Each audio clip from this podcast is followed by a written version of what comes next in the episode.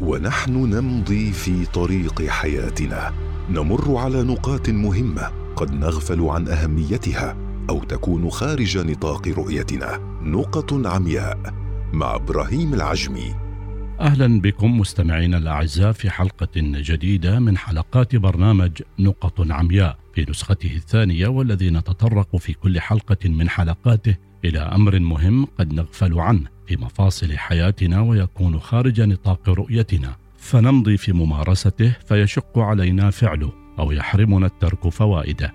في هذه الحلقة يكثر من يفكر في العمل الحر وترك الوظيفة لدى الغير ورغم أن الهدف الظاهر لهذا النوع من العمل هو زيادة الدخل إلا أن هناك اهدافا أخرى ضمنية لدى كل واحد يفكر في العمل الحر. فهناك من يهوى هذا النوع من العمل للكسب وزيادة الدخل. وأيضا كي يكونوا أحرارا أي غير ملتزمين لا بالوقت ولا بالمكان متناسين أن العمل الحر لا يناسب كل البشر.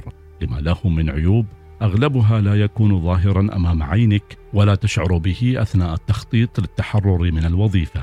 فقد تكون أنت من الأشخاص الذين يقدسون النظام ويحبون دائما العمل بنظام ووقت. وفي هذه الحالة فالعمل الحر قد يكون غير مفيد لك بل قد يكون مضرا. كما أنك في بداية عملك الحر لن يكون معك فريق تعتمد عليه في اتخاذ القرارات وسيجعلك أمام تحد كبير. قد لا تنجح أمامه لطبيعة فيك بأنك تحب أن تستشير في كل أعمالك خاصة إذا كنت جاهلا بالوادي الذي بدأت النشاط فيه. كما أن من عيوب العمل الحر والتي لا تتناسب مع أي شخص وتظهر متأخرة وهي إدارة الوقت. إدارة الوقت التي ليست بالعمل الهين. حيث يمكن أن تواجه مشاكل بسبب عدم تنظيم الوقت مثل ما تفعله الشركات لأنك ستجد نفسك وأنت تعمل لوحدك بأنه لا يوجد نظام لإدارة المهام والوقت. كل هذه الأمور ستظهر لا محالة فور بدئك لنشاطك الحر. يضاف إلى كل ذلك تحمل خسارة الأموال في حالة اختيارك لفريق سيء أو لتقنية غير مناسبة. فقد تكون ممن يفقد السيطرة عند الشعور بالخسائر وخاصة إذا كان هذا النشاط هو كل شيء فيما يتعلق بدخلك الشهري. وصحيح أنك ستكون حرا في العمل من حيث المكان والزمان والقرارات ولكن سيكون أمامك تحديات لا بد أن تضعها نصب عينك. وكي تقلص عدد تلك التحديات وتخفض من تأثيرها الحاد لا بد من تكثيف الاستشارات قبل الدخول في العمل الحر. فلا بد أن تستشير وتستشير الخبراء والمجربين حتى يتوفر لديك أقصى درجة الاطمئنان والا ترمي بنفسك وتهلكها لمجرد إيمانك بأن العمل الحر هو خير محض. فكم من مشاريع ومحلات تجارية جديدة رأيتها على جانبي الطريق. سرعان ما اختفت وتلاشت وليس السبب الرئيس في ذلك إلا التخطيط الخاطئ والتنفيذ المستعجل. فلا عيب أن تطلب من مكتب متخصص تقريرا عن الجدوى الاقتصادية لمشروعك بالاعتماد على رأس المال والموقع والتحديات التي يمكن أن تظهر أمامك.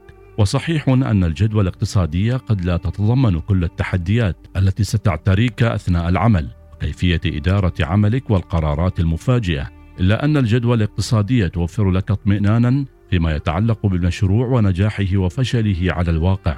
وما يتبقى عليك إلا أن تكون شخصا حازما ومتفهما وصاحب إحساس متقد وعزيمة قوية وشكيمة متماسكة. وكل ذلك لن يتأكد لك بشكل جلي إلا حين تقع في الصعوبات والمشاكل التي تحتاج إلى اتخاذ قرار شجاع. ومن الأمور التي ستزيد اطمئنانك وتجعلك تفكر بشكل صحيح لاتخاذ القرار المناسب هو تخفيض مدى تأثير الخسارة على حياتك. فينبغي أن يكون المشروع قائما على الأقل مدة سنتين على أموال أخرى غير تلك التي تعتمد عليها شهريا وتنفقه على نفسك وعائلتك في الأمور الضرورية كي يتحقق في العمل الحر كل معاني الحرية. في هذه الحلقة مستمعينا الأعزاء وجهنا الضوء على نقطة من النقاط التي يغفل عنها البعض أو تكون خارج مجال رؤيتهم وهي أنهم يعتقدون أن العمل الحر كله خير ويناسب الجميع متناسين أن الأعمال الحرة بها بعض المواصفات والتبعات التي لا تناسب كل الناس بنفس الدرجة على أمل أن نلتقي مع نقطة أخرى من نقط عمياء. تقبلوا تحياتي. نقط عمياء مع إبراهيم العجمي.